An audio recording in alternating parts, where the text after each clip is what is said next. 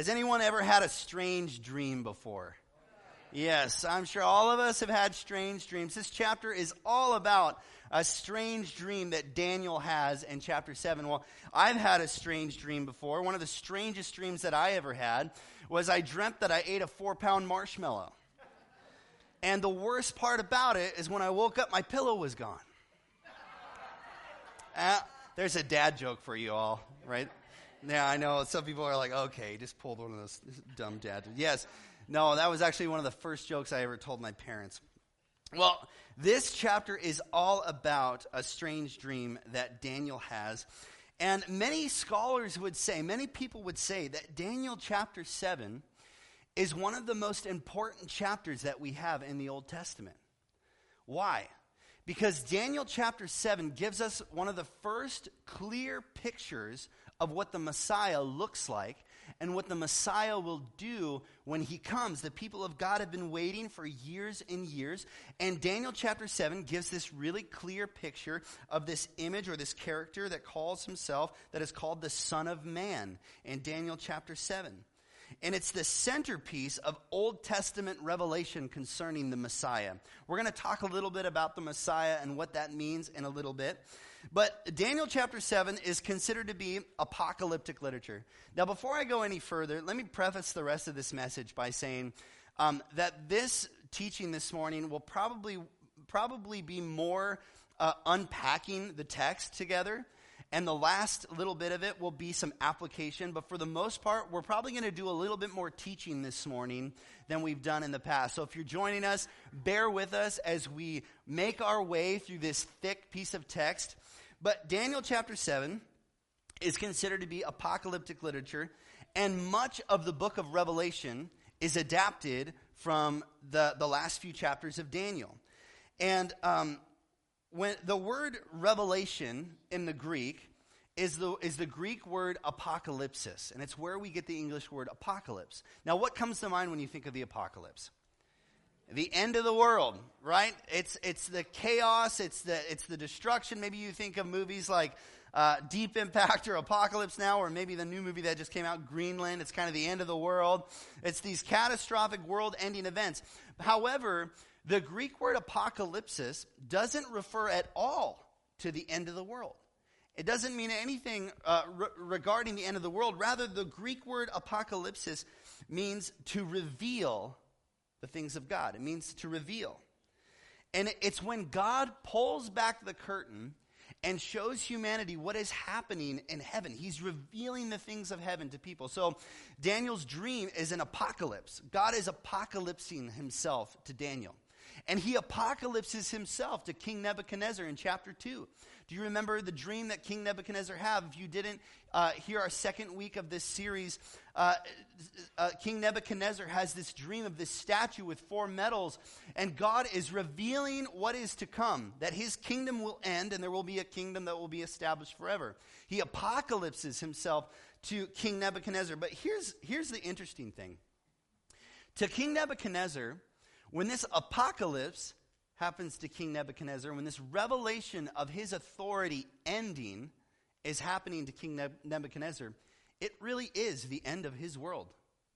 It's the, for those who are not in God, when he reveals what he is doing behind the scenes, if you are not in sync with the things of God, if you are not aligning your life with the things of God, when he reveals what he's doing, it means the end of your life, the end of, of your way of doing things, your preferences, the things that you want to do, the things of your flesh, it's coming to an end.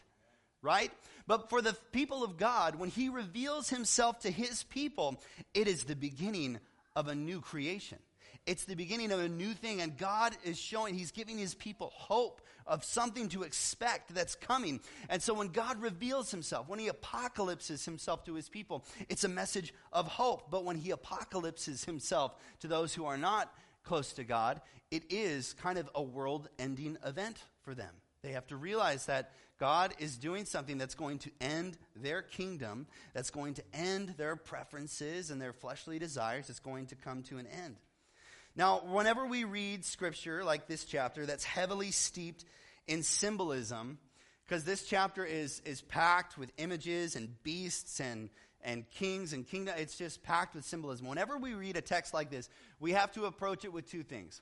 The first thing we have to approach it with is with respect. That you and I, although we can, we can do our best, and in fact, that's what it means to approach it with respect, is that we, we do our responsibility by trying to place ourselves in the shoes of those that this book was written for, the original audience, and trying to figure out the context surrounding this chapter. We have to, ha- we have to approach this chapter with, with responsibility. We can't jump to conclusions. We can't jump to what we think this automatically means, but we have to do our due diligence and try to place ourselves in the author's shoes. What was he trying to communicate? The second thing we have to do when we approach a passage like this is we have to approach it with humility. That we're not the experts that uh, we, we want the Holy Spirit to partner with us and reveal to us the meaning of this text, but we also have to open up our minds and consider the possibilities of other options. And we have to approach texts like this with humility, knowing that we don't have everything figured out on this side of heaven. Amen? Respect and humility. It's what we're going to give this chapter. And before we read it, I want you to take note of Daniel chapter 2. Because, like I said when I talked about Daniel, Daniel chapter 2, Chapters 2 and chapter 7 are linked together. They're actually talking about some of the same subject material. Now, there's some differences in chapter 7, but we know in chapter 2 that King Nebuchadnezzar has this dream of these four different metals of a head of gold, a chest and arms of or excuse me, of silver, uh, a, a, stomach of, of bronze, and, and feet, or excuse me, legs of bronze and feet of clay and iron with ten toes. And remember all of the numbers that, that you read in chapter 2 and relate it to what we read in chapter 7 because these two chapters are linked and they serve as, um, as a link between Daniel's experiences in life and his prophetic dreams and visions. Are you still with me? Yeah. Okay. Here we go. We're going to read Daniel chapter 7. And I, I tried to figure out a way to break this chapter up so we don't have to read the whole thing together, but there's really no way to do it. It is, it is you got to read it from front to, front to back, from beginning to end. So we're going to read Daniel chapter 7 together this morning. Can we do that? Here we go. In the first year of Belshazzar, king of Babylon, so notice that this dream happens before uh, the right handwriting on the wall. When Belshazzar, this happens before the lion's den, this happens before the writing on the wall. The first year of Belshazzar, king of Babylon, Daniel had a dream, and visions passed through his mind, and he was lying in bed. He wrote down the substance of his dream. Daniel said, In my vision at night, I looked, and there before me were the four winds of heaven, churning up the great sea. Four great beasts, each different from the others, came up out of the sea. The first was like a lion, and it had wings like an eagle. I watched until its wings were torn off and it was lifted from the ground so that it stood on two feet like a human being, and the mind of a human was given to it. Does this sound at all familiar to, to a story that we read earlier in chapter in Daniel about King Nebuchadnezzar? His mind is restored. Think, think, of, think of some of the similarities that we read earlier in the book of Daniel. It all has to be taken into account as we read this. And there before me, chapter, excuse me, verse 5, was the second beast, which looked like a bear. It was raised up on one of its sides, and it had three ribs in its mouth between its teeth. It was told, Get up, eat your fill of flesh.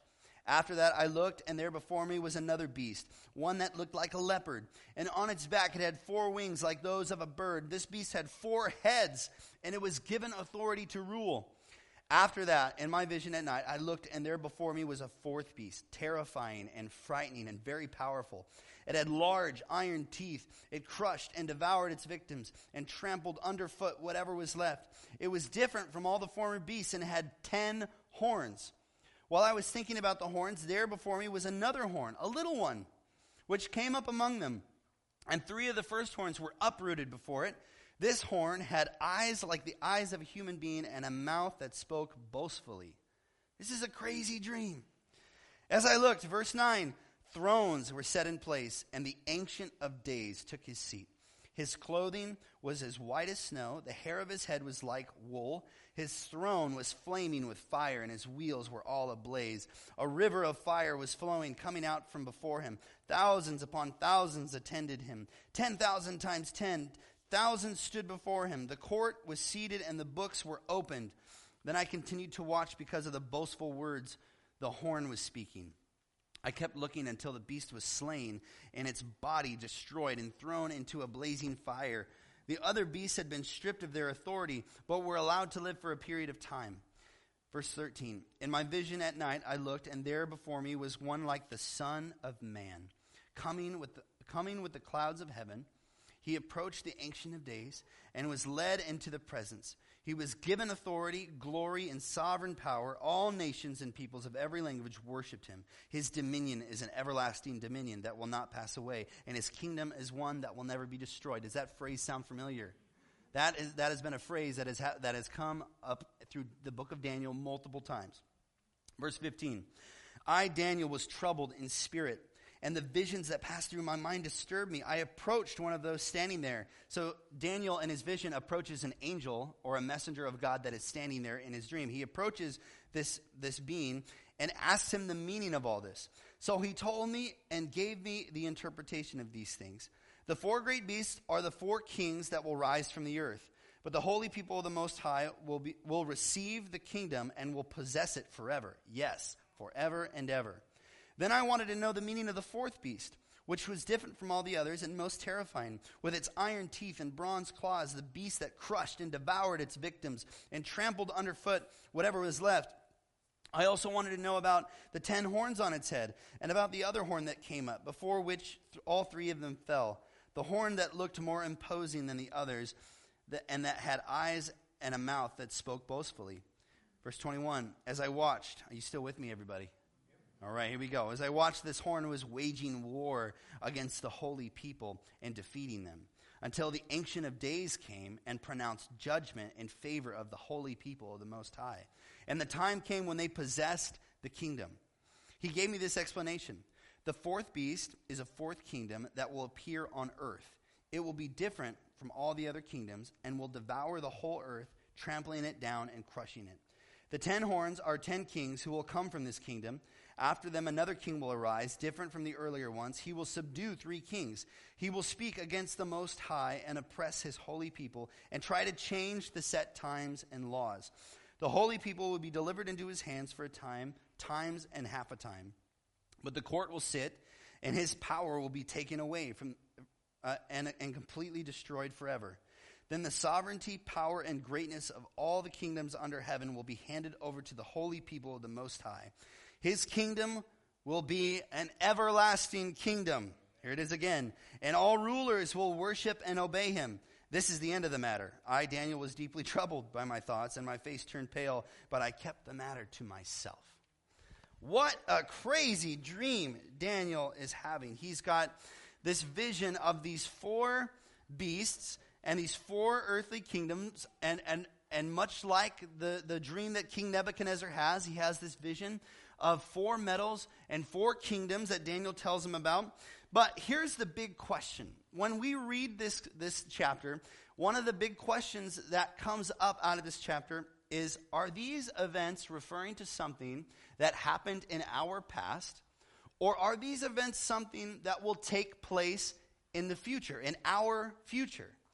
And here's what I think the answer is. This is my opinion. This is what I think the Bible is trying to tell us. I think the answer is yes to both. Because remember, remember that the book of Daniel was written as a book of hope for all generations of God's people. And this book brought hope to those who were being persecuted uh, in the days of Jesus after, eh, by Rome, and it brings hope to people even now today. So Daniel is written for a. If you're joining us in this series, we've been talking throughout this series called Exiles about what to do in the waiting. That the people of God uh, are given instruction by Daniel how to live a life in the midst of a Babylon culture that, that in, in which we can thrive, in which we can pursue God and follow Him justly and honor our authority, but also stay separate from the world and stay separate from culture. And so this book is giving uh, the people, the original audience that Daniel is writing to, it's giving them hope, it's giving them instruction, but it's also giving us hope and it's also giving us instruction. And so this this cha- this book is is timeless. This chapter is timeless. Well, I want to take some time to break down some of the symbols that we see, some of these beasts, and some of the figures that we see in this chapter. And we're going to start with easy ones. The first uh, image that I want to talk about is we see this character, this image called the Ancient of Days. And we know, uh, many scholars agree, and we know through sc- studying Scripture and all the other references to the Ancient of Days, that the Ancient of Days is the one true God. This is the Creator Himself. He is the righteous judge. He is the one who, in the end, will ultimately slay the beast and put it to death forever. The Ancient of Days is the one true God. That's an easy one. Well, we have another image that comes up, and it's, he's referred to as the Son of Man. Who is the Son of Man? Luckily for you and I, we have the hindsight of, of reading the Gospels, and we know the story of Jesus.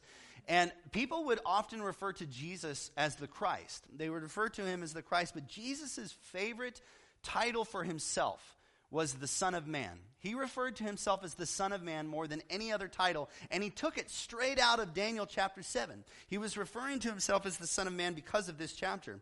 And we see that the Son of Man is coming uh, on the clouds.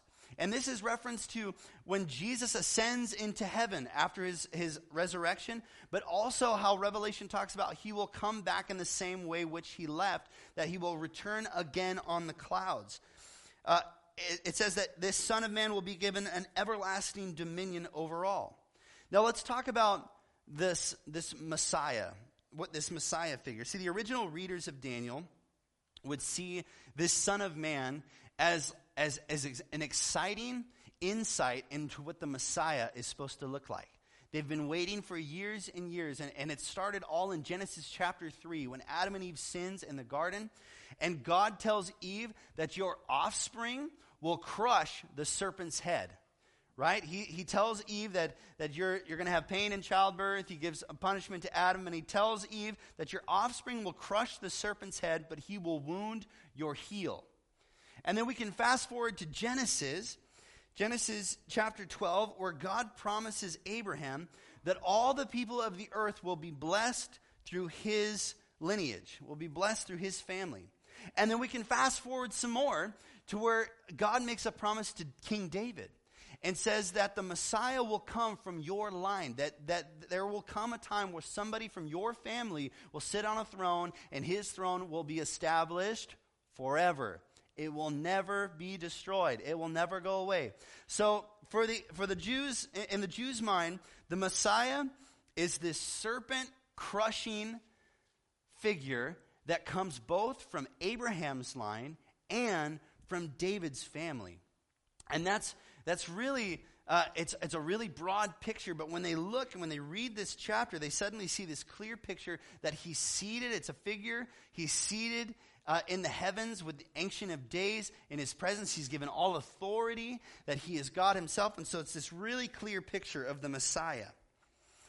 The Son of Man is referring to Jesus. So let's get into these, these beasts. We're, is everybody still with me? Are we tracking?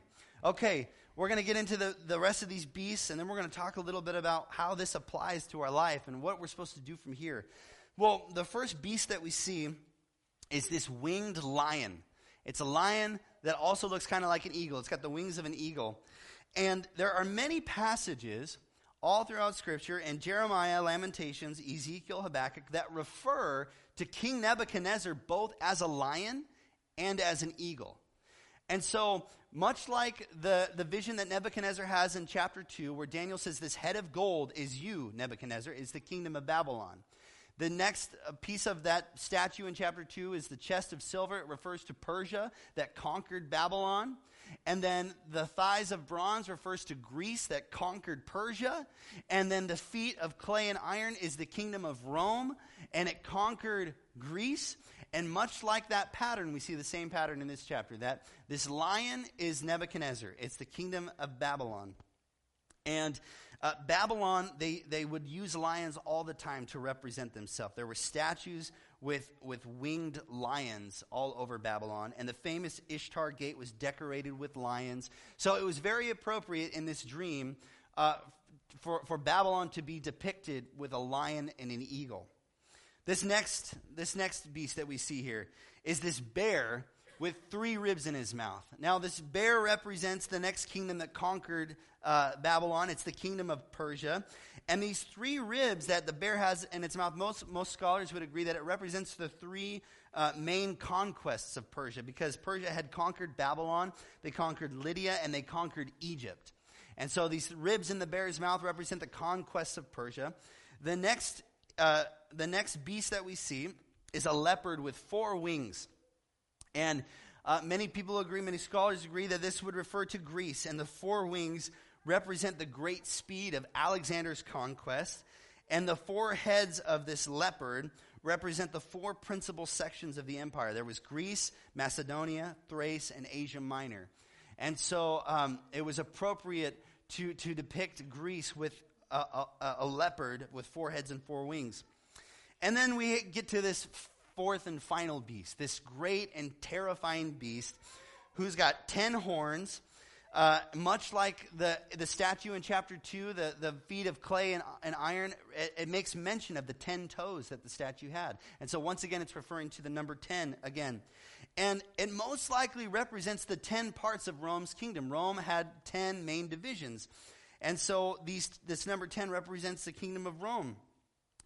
And the beast here is depicted as more terrible and more terrifying because of the duration and the tenacity of Rome's uh, conquest or, or, Rome's longevity that they had on the earth. That they endured, the kingdom of Rome endured for a lot longer than all the other kingdoms, but it also persecuted God's people much more greatly than the previous kingdoms. And so this beast with iron teeth and ten horns, it's terrifying, represents the, the tenacity and, the, and, and what Rome did to God's people. But then, so we, we have these four beasts, and we know by, by studying Scripture and comparing this chapter with, with whatever else is going on in Daniel 2, uh, in the book of Daniel, that these are four actual kingdoms that, that lived on the earth. They were four actual kingdoms. But then there's this image of a little horn. And this horn doesn't really fit any of the views or any of these descriptions of any kingdom at the time or any leader at the time. But we see that this horn is, a, is an actual human figure. It represents an actual human figure or a world ruler who is going to do a couple things. He will persecute the saints of the Most High. He will intend to change times and laws. And we know that this ruler or person will speak against the people of the Most High and will speak against God himself. Now, some people think that this horn, this individual, was the person, it was, it was the uh, Syrian king Antiochus. Antiochus lived in 160 BC, and he killed many faithful Jews in that time and, and in Jerusalem, and he set up idols in the temples in Jerusalem. So many people believe that maybe this figure, this little horn, refers to Antiochus, who came on the scene in 160 BC. Others think that this little horn was uh, represents Rome and represents uh, what Rome did to the Jews in that time. And it's the execution of Jesus and the destruction of Jerusalem and, and uh, of the temple in AD 70. But still, others believe that maybe this figure is not somebody from our past. Maybe this figure is somebody who will come in the future, who will persecute the saints, who will intend to change times and laws, and who will speak out against the Most High God. But see, the problem here is with all three of these views, with Antiochus, with Rome, with a future ruler, the numbers and the symbols in this chapter, they don't perfectly fit. And as we continue to read the book of Daniel, uh, it doesn't 100% fit together. So it opens up this possibility that maybe it's referring to all of them like we discussed at the beginning of this, this message, that maybe it's referring to all of them. That the book of Daniel is written to give hope to all generations of God's people. It did in the days of Antiochus, it did in the days of Rome, and it will in the future days. It, it is giving us hope and it is giving us instructions today. In fact, Jesus, many people use this book throughout history. It's not just set in time. Jesus used the visions of Daniel to describe Jerusalem's leaders. And when John wrote the book of Revelation, he adapted Daniel's visions and dreams uh, to apply to Rome of his day and to all future generations. And so there's a possibility that this chapter is referring to events that happened in our past, but also events that will happen in our future. And the message is to stay vigilant and, and to continue to receive instruction and to continue to be filled up with hope in the midst of a culture that is walking away from God, in the midst of a world that is wandering away from God, that we can be people that thrive in a, in a culture, in a pagan culture. We can thrive following Jesus and still be separate from the world and still choose the things of God, but to be separate from the world.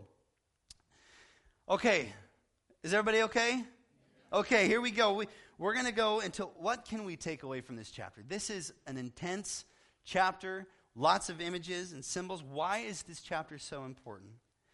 See, if you only apply this chapter to future events that could be happening. Maybe you've read, read this chapter before and you automatically just applied it to, oh, this is talking about the end times. This is the end of the world right here. This is the final battle between God and Satan. If, it, if you only apply this chapter to future events, events, then this chapter may be a little bit frightening to you. Maybe you've read this and, it, and it's a little frightening. There's beasts rising from the sea. God's people are persecuted. There's a heavenly battle between the Ancient of Days and the great and terrifying beast.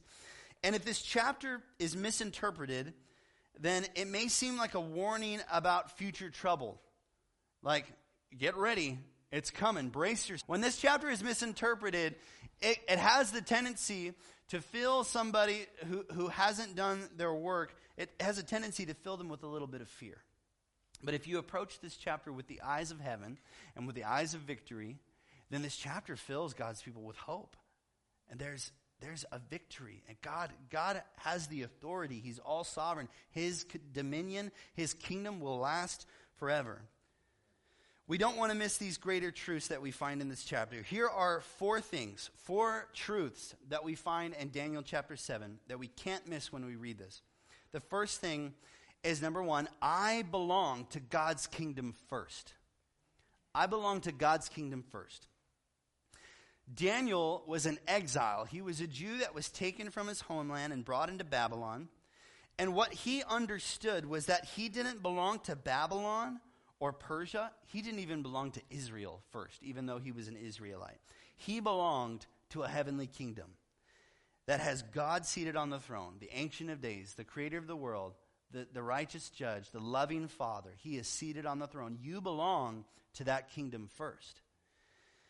If you follow Jesus, you belong to God's kingdom before you belong to the American kingdom, before you belong to the Republican kingdom, before you belong to the Democrat kingdom, before you belong to any personal kingdom. You belong to God's kingdom first. You are a citizen of heaven first, and your life should act out of that, should reflect that truth. 1 Peter chapter 2 verse 9. It says this, "But you are a chosen people, a royal priesthood, a holy nation, God's special possession. And if we skip down to verse 11, I urge you as foreigners and exiles to abstain from sinful desires which wage war against your soul. See, Peter here is saying that you are foreigners. You are exiles in this world. You don't belong to this world first.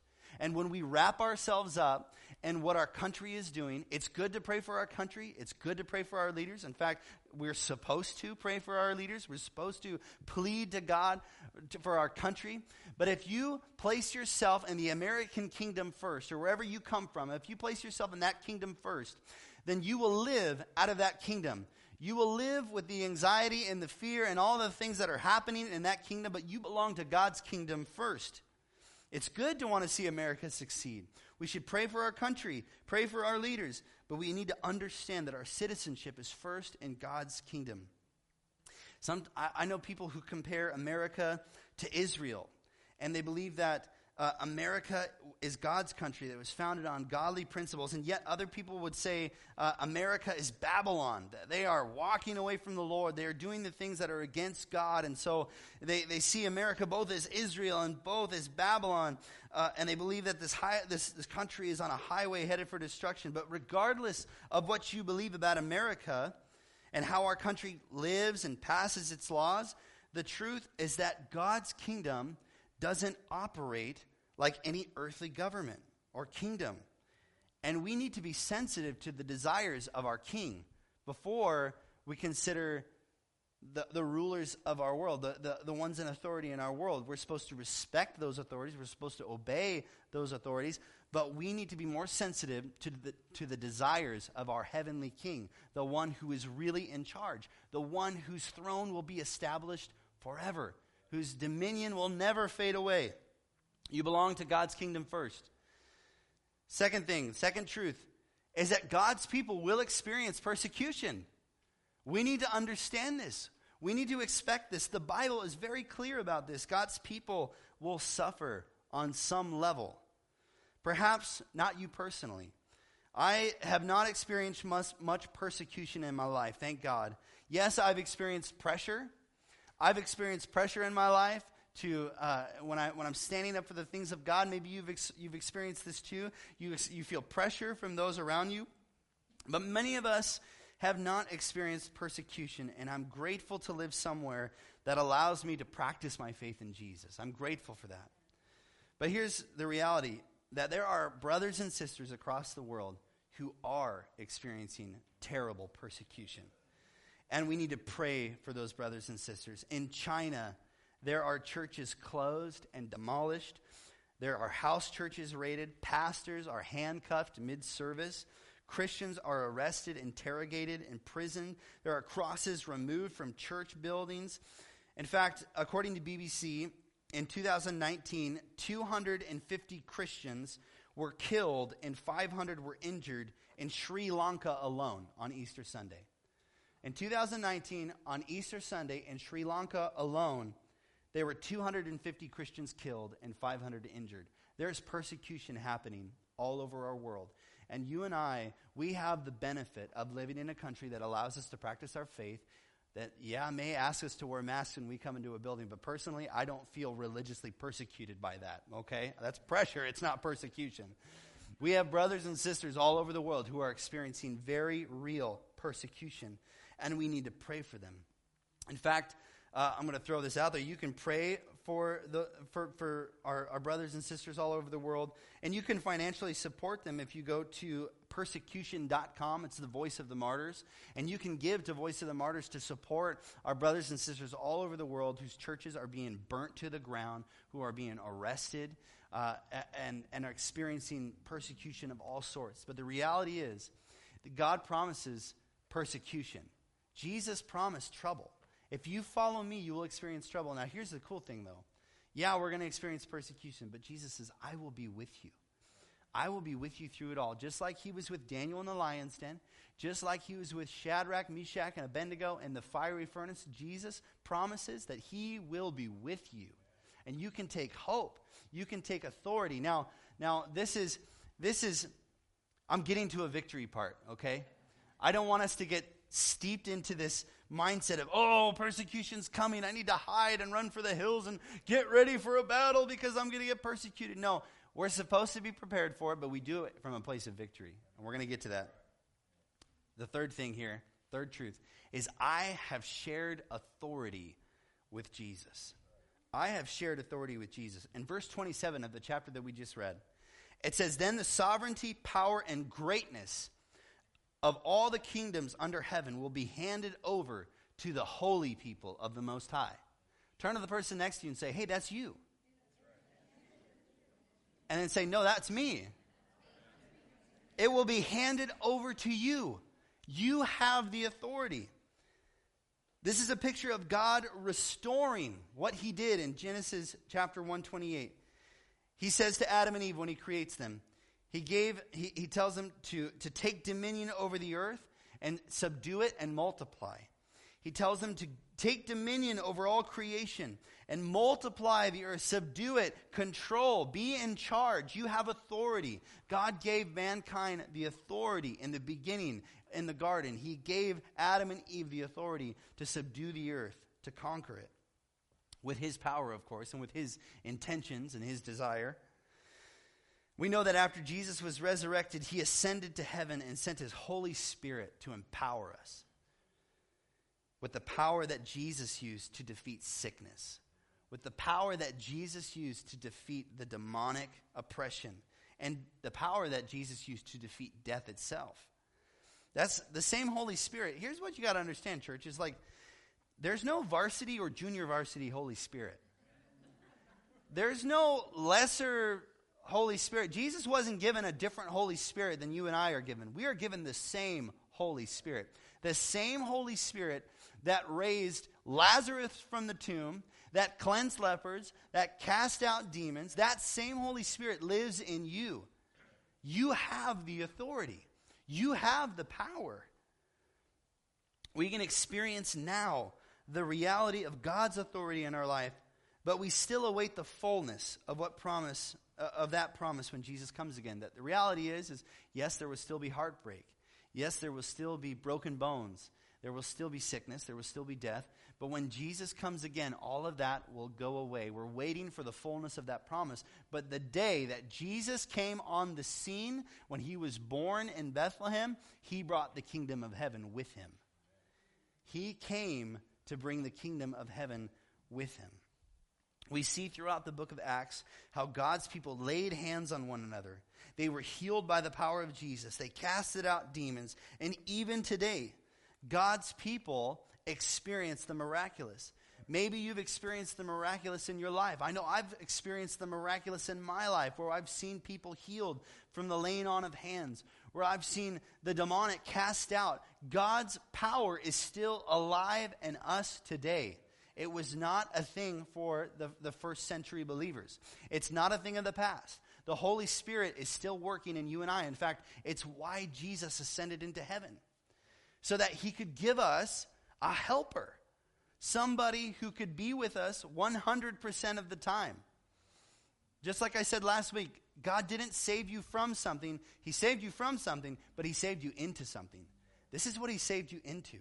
He saved you into a life of authority through the power of the Holy Spirit. And the last thing, the fourth thing, I'm going to ask Mary to come up as, as we talk about this fourth thing is the fourth thing is I don't need to fear the future. I don't need to fear the future. There's this imagery of a giant beast with horns, and, it, and it's a little frightening. And there's, I think anybody who watched the Left Behind series, uh, they, they all ask the question Am I going to be that person? Am I going to be, you know, it, it maybe instilled a little bit of fear in your life. And maybe when you think about the end times, when you think about when Jesus returns, God's people don't have to fear the future. Sometimes we hear prophecies of, you know, countries invading America, America being destroyed, or, or this is going to happen. And you don't have to live in fear of the future.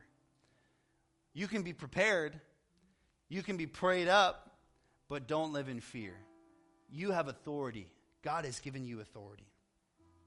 The decision between God versus Satan at the end of days, we see it as a boxing match. And, you know, Jesus takes a couple punches, God takes a couple punches to the face, and, you know, he gets back up. No, that's not how it goes. The decision between God versus Satan is not going to the judges, okay?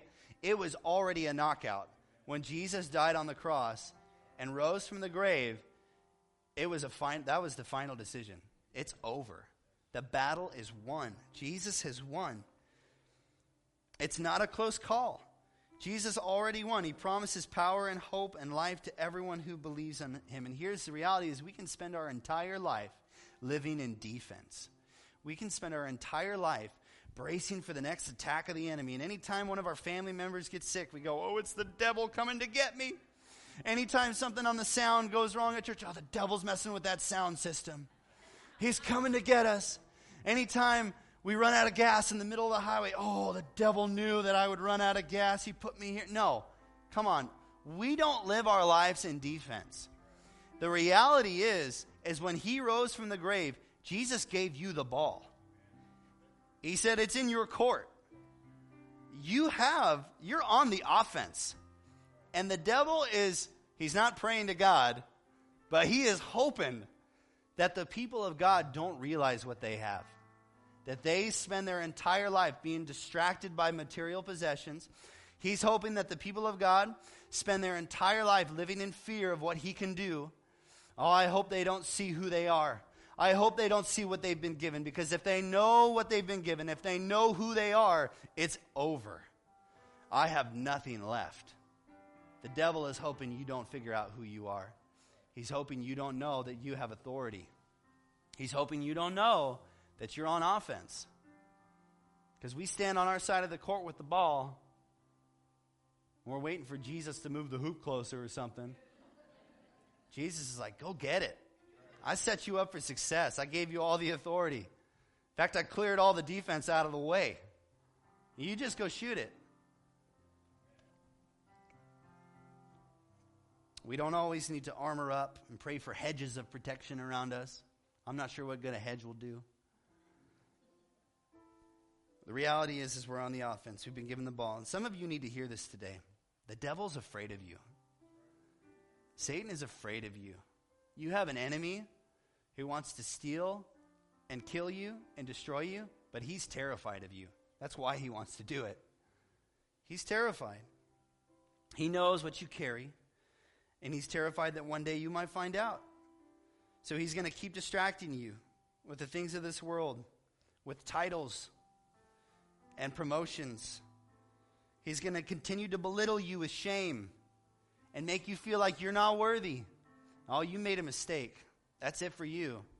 You don't have any power. You don't have any authority. I know what you did last night. I know what you did last week. I know what you did last month. I know what you did in whatever it is, fill in the blank. He's going to belittle you. He's going to shame you because he wants to keep you down there from seeing who you are and what you have. He doesn't want you to walk in the freedom of forgiveness. We walk, we, we spend our lives just holding grudges and holding bitterness against people, waiting for them to come to us and apologize because I was right. I deserve I deserve justice. I deserve for them to pay and them, them to experience the pain that they caused me. When you live like that, many of you may have heard this, it's, it's like drinking poison and expecting the other person to die. You can't live your life waiting for somebody else to apologize, they may never apologize to you. We don't have time. We don't have we, we, we don't have the ability to spend our entire life living in a grudge and in, a, in unforgiveness when we were forgiveness. The Bible says in Romans 5 8 that while we were still sinners, Christ died for us. He forgave us when we didn't deserve it. And we're supposed to do the same thing. And that will lead you into a life of freedom. That will lead you into a life of fullness. And you can approach the throne room of heaven with confidence, knowing that I don't have anything the devil can hold on me. He tries to give me this shame, I'm going to just dish it right back. He, he, he can't give it to me. I believe this morning God wants to set some of you free from shame. He wants to set some of you free from bitterness. He wants to set some of you free from the desires of the things of this world. Maybe you find yourself caught in addiction. Maybe you're watching online and you find yourself in addiction, bound to the things of this world. I'm going to invite everybody to stand up and we're going to pray together. And I'm going to ask that our prayer teams would come forward. Kurt and Jethro and, and the darts, would you come forward to the front here? Here's what I want to do is I'm going to pray. Uh, I want to pray for you this morning, but I, I just want to know who I'm praying for. And if you would like further prayer, please come see uh, one of these amazing people that we have on the stage, in front of the stage. They want to pray for you. They want to help walk with you.